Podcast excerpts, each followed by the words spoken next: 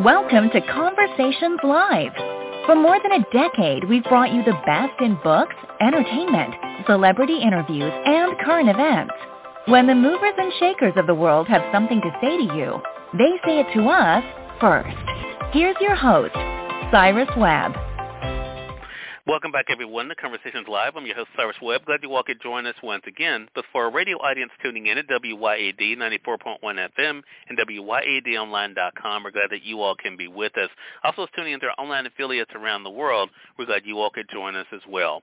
We're excited to welcome back Dr. Velma Bagby to our broadcast today. She's been on our broadcast before talking about her Catch series of books. Well, she's released now her newest book in this series called The Wrong Catch. We've been having some great conversations with her about these characters characters and these situations. And we're going to take a different uh, direction today as we kind of talk about the success of the series and what she hopes you as readers are able to take away from it. Dr. Velma, welcome back to the broadcast. Thank you, Cyrus. It's a pleasure to have this conversation with you today. Hey, the pleasure is definitely always mine. It's always a, a great one. And I want to first of all congratulate you once again on the continued success of the Catch series. You and I were just talking about before we went live here. I mean, you just got another feature talking about your work. Talk to us about this experience, Dr. Velma. What has it been like for you to see how, whether you're talking about book discussions or in-person conversations, what has it been like for you to see the way the people are responding to the series? It's been exciting, Cyrus, because of course you have you know, other co-authors who are doing well and you, you look to see their journey and they're doing well in their journey. I try not to focus on their success, to celebrate with them. But of course, mm-hmm. in your neck of the woods, you're thinking, okay, when is it my turn, God? I'm just going to keep on pressing and doing what I'm supposed to do. And in, in time, my turn will come. And sure enough, my turn does come. And so I think it's exciting. The very first thing that impressed me was the response from the readers, which is the group that was most important to me. It wasn't yeah. the success and all of the other things that can come with this um, assignment, but to me, it was what the readers were saying and how much they enjoyed reading the stories.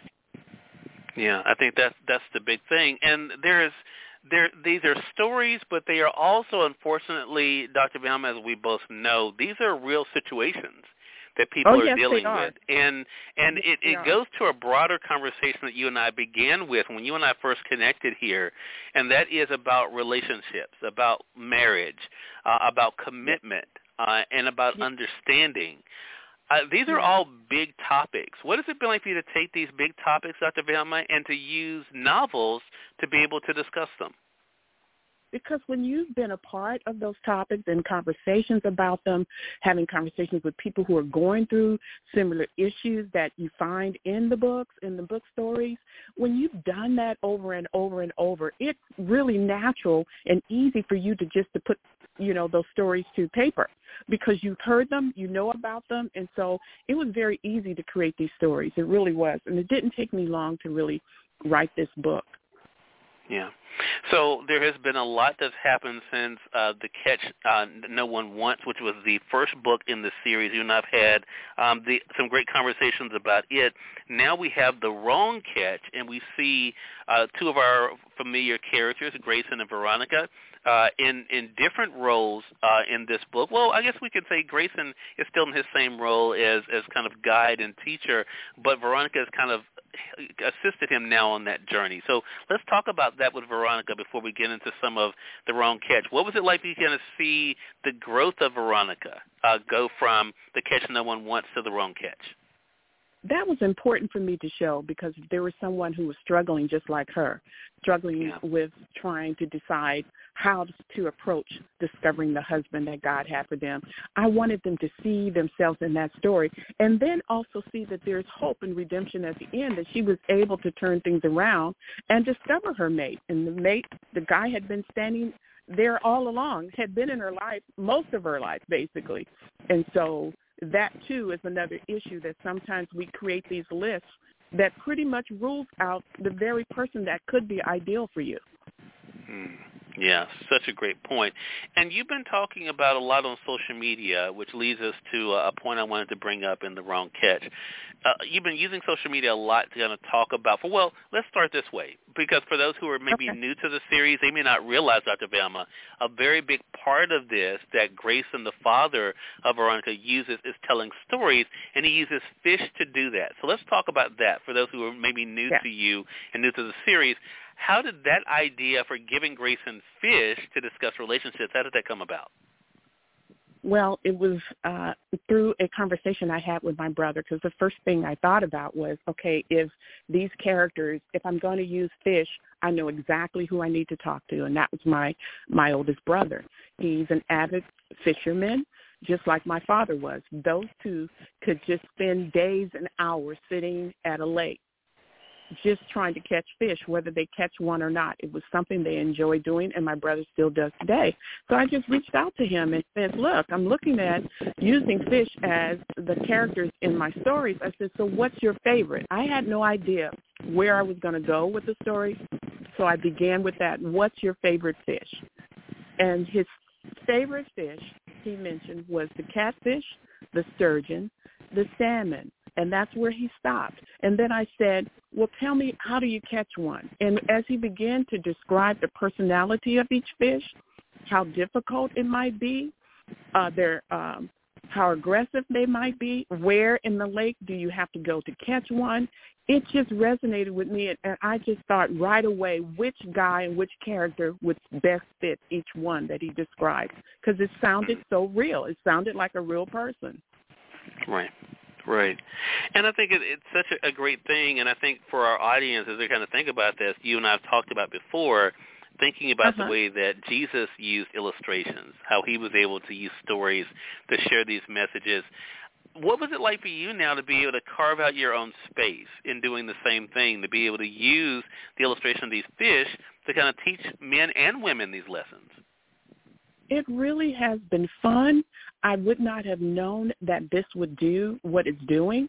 I really wouldn't. I, I did not set out with the idea, oh, this is going to blow people's socks off. I didn't have that mentality. I just said, oh, wow, this is interesting. The editor said, wow, this is genius using fish. And yeah, I received all of those compliments, but I still wasn't sure until the readers started responding to me. So in the beginning, it was a I had to step out of my comfort zone, and you talk about it a lot every morning. I had to decide if I'm going to step out of nonfiction into fiction, where would that be? And then it was reading a blog one day because a lot of people in the Christian community do not warm up to fiction. So I had to decide what was I going to do. And when I read that statement about what Jesus did and how he used the parable, and he didn't want to write or talk about the stories to meet one to fit one particular person. He wanted to ensure that whatever he said would apply to anyone that was listening. And when I saw that and read that, I knew in that moment that was who I was supposed to be and that was how I was supposed to write. And as a result, there are Christians as well as non-Christians who have fallen in love with the series. Yeah, Exactly, exactly. And I can definitely see why. I want to say for those who are just tuning in, either on the radio side or online, you're listening to Conversations Live. We're speaking once again to Dr. Velma Bagby. We're discussing the Catch series that she's been able to write that began with The Catch No One Wants, but now she has The Wrong Catch. I mentioned to you, I try to with every conversation we have, uh, Dr. Velma, and thanks to you, there's so many directions we can go to with every conversation. No conversation is ever the same. But I wanted to talk about some of the characters, though. I've, I've mentioned quite a bit about Grayson and Veronica, and of course they kind of yes. are the stars of the series. But in the the Wrong Catch, we're able to get a better glimpse of other characters like North, like Muskie, like Marie and Cynthia. I want to talk about this yes. because you've been talking a, about a lot on social media. Well, Dr. Velma, I just thought about another question I need to ask you before I ask you that question. so, okay, so let's talk Go about right social media first of all because it ties into what I'm going to ask you about about these four. You've been using social media to share some of the themes, including like about the red flags. What has that been like for you to use that platform to have these conversations? Uh, it. I'm telling you, some of the people who have not read the book are it's gaining their attention from just those graphics that has been posted. and the red flag graphic is one of my favorites, really, because yeah. it explains, you know, how serious a flag is. And if it's red, it's really trying to get your attention for a reason. And so it just uh, shocks me some of the things that both male and females ignore when they're dating someone. And the mm-hmm. red flags are there for a reason. And yeah. so that's why it's one of my favorite graphics. Dr. I'm going to have to ask you this question because I, I am a person who I try to look at situations and I think sometimes that, you know, sometimes we never know why people do what they do when we're on the outside looking in, yeah. right? But how yeah. much of this do you think, and I thought about it with the section of the book we're going to talk about today, how much of this is ego? Because I, I wonder sometimes, you know, there's this idea, and you and I discussed it before, these things that either men and women thinking they can change people, they can change situations, instead of accepting what is. How much of that do you think is ego?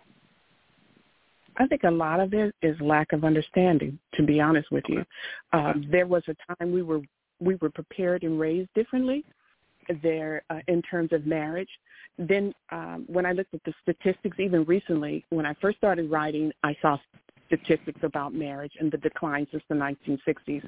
And I looked at some statistics just recently, and it said it's gotten worse, and especially among the African American community, and really has plummeted. And so when I look at the trans the, the seasons we have um, gone through. Uh, we had this period of time where I am grown, no one can tell me what to do kind of a period. And so right there you had a period of time where people just cut off wisdom. they didn't want to hear it. They just wanted to do whatever they wanted to do. And so I see there was a falling away not only among um, African American families, but also within the church. The church uh, divorce rate is high, just as high as outside of the church, and so mm-hmm. the only way that would happen is if we stopped using the practices we used years ago when I was growing up. We were taught differently. We were taught respect differently. We were taught the, the approach to marriage differently. We were prepared all of that happened way before we even met someone. I remember my husband to be prayerless. The teacher at church told me to write, and I'm in the 10th grade, and I'm going, I'm not thinking about a husband. I'm just trying to get through school, go to college. But those were the things that were placed on our minds very early on, and that fell by the wayside. And that was one of the reasons I wanted to bring these conversations back because we stopped having them we lost the tips and the tools that were there for us to use so we can do a better job in selecting our mates. All of that was important. Yeah.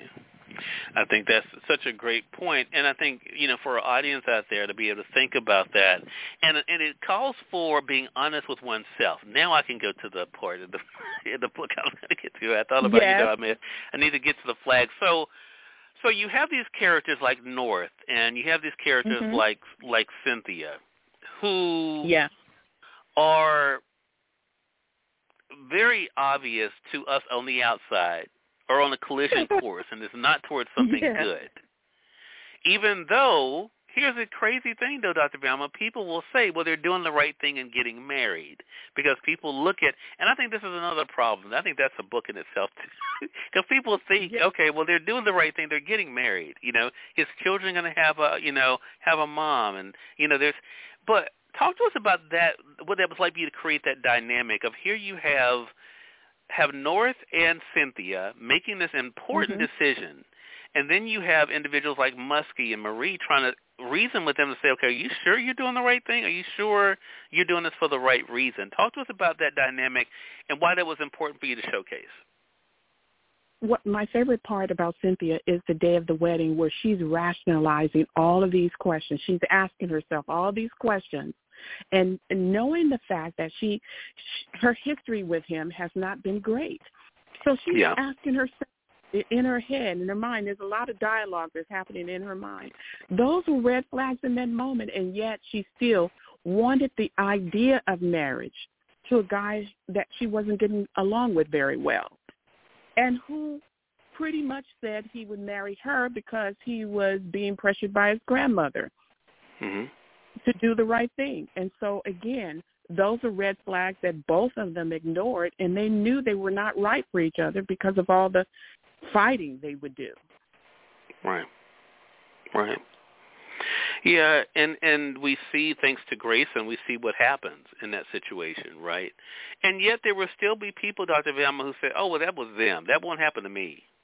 You know but and that's why i keep going back to this ego thing because it's like it's like we we see people going through things and we think oh well that was them. They don't they're not as strong as i am or they're not as they're not as well equipped as i am for situations like this. They don't have what it takes you know um and and i think you know for you in grayson sharing that story it was obvious what he was getting to, and that was about the red flags. What did you want the reader by that point to think about when it came to them hearing that story and thinking about their own red flags? Because we saw that in the audience with Grayson. Well, I'm going to bring back a word that we've forgotten, and that's called. It, it, it usually come around. It comes around every year on April 1st. It's mm. called a fool. yeah. yeah. And so anything outside of using wisdom and paying attention to these flags, it's called, it's it's defined as a fool because hmm. you have everything you need to make the right decision, but you ignore it. You ignore the flag and you move forward anyway. Well, that's the definition of a fool. Right. And I think it's important for us to go back with using wisdom, and that's what I was saying early on, when we went through this transition of I'm grown, no one can tell me what to do, well, what that person said was they pretty much cut off any kind of wisdom from somebody who's seasoned, somebody who's already gone through the process, who can help you, who can share with you. You've already cut all of that off. And that in itself is the definition of a fool, a person who does not want wisdom, does not want anyone to speak positively in their lives at all. That's a fool. Yeah. It really is something. It's something to think about. Uh, so we should let our audience know something else. And again, I keep thinking about those who are maybe new to you, Dr. Velma, and those who are just now finding out about the series. Sure. This is not something you planned for.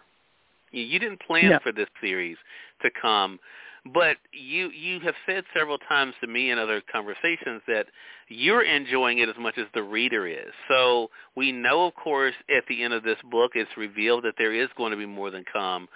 Uh, what are you excited about when it comes to continuing the, these conversations?